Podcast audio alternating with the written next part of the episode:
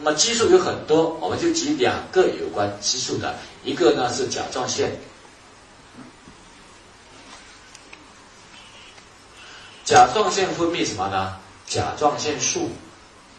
那么甲状腺素它作用呢是做什么作用呢？新陈代谢啊，我们每一天要有活动，吃进去的蛋白质、脂肪、糖分要代谢掉啊。那么当然 B 的差异，但是甲状腺素调节代谢速度的快慢啊。那甲状腺分泌甲状腺素之后呢，就要由肝脏给它做什么作用？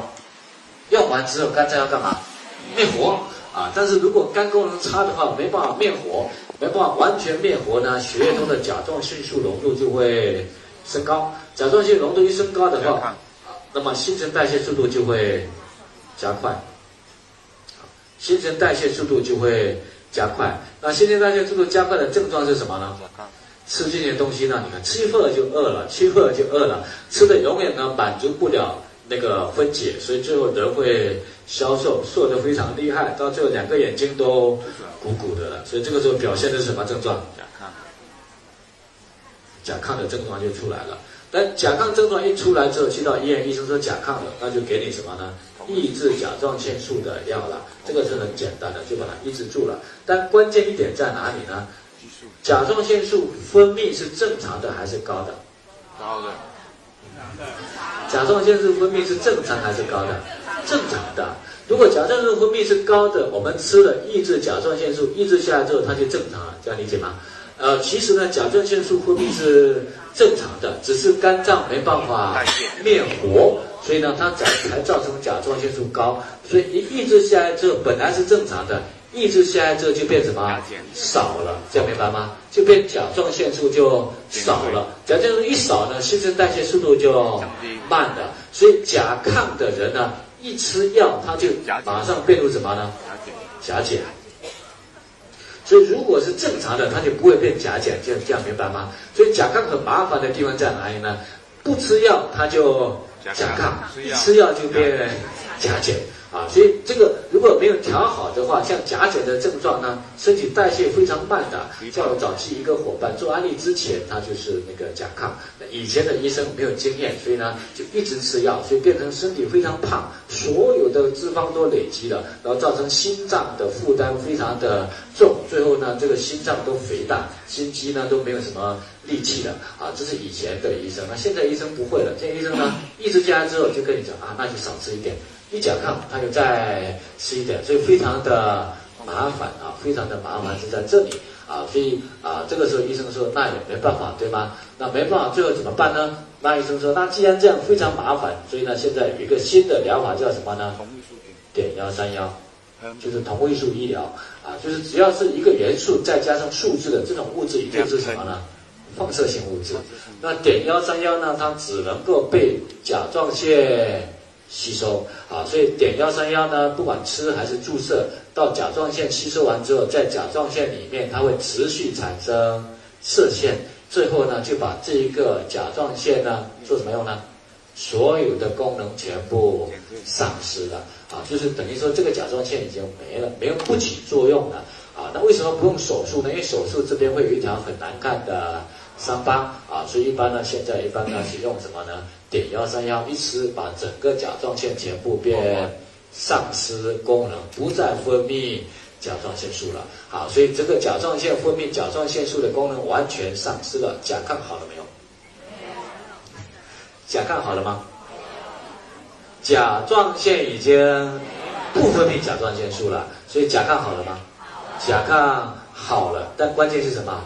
甲状腺没了，这个理解吗？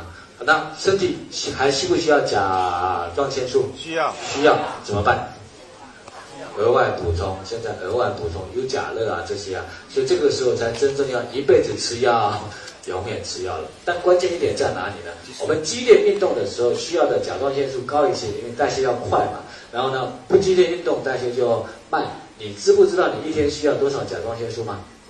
所以你要知道，很多人呢吃多了。它就甲减，呃，那个吃多了之后呢，新陈代谢呢就太快了，吃少呢就被甲减，非常难以控制，这个理解吗？OK，所以这就是我们谈的呢，甲亢的结果是在这里面啊，甲亢的结果是在这里。好，这是我们跟讲的呢啊甲状腺的问题。好，其实这里也是医生医不好的，这样理解吗？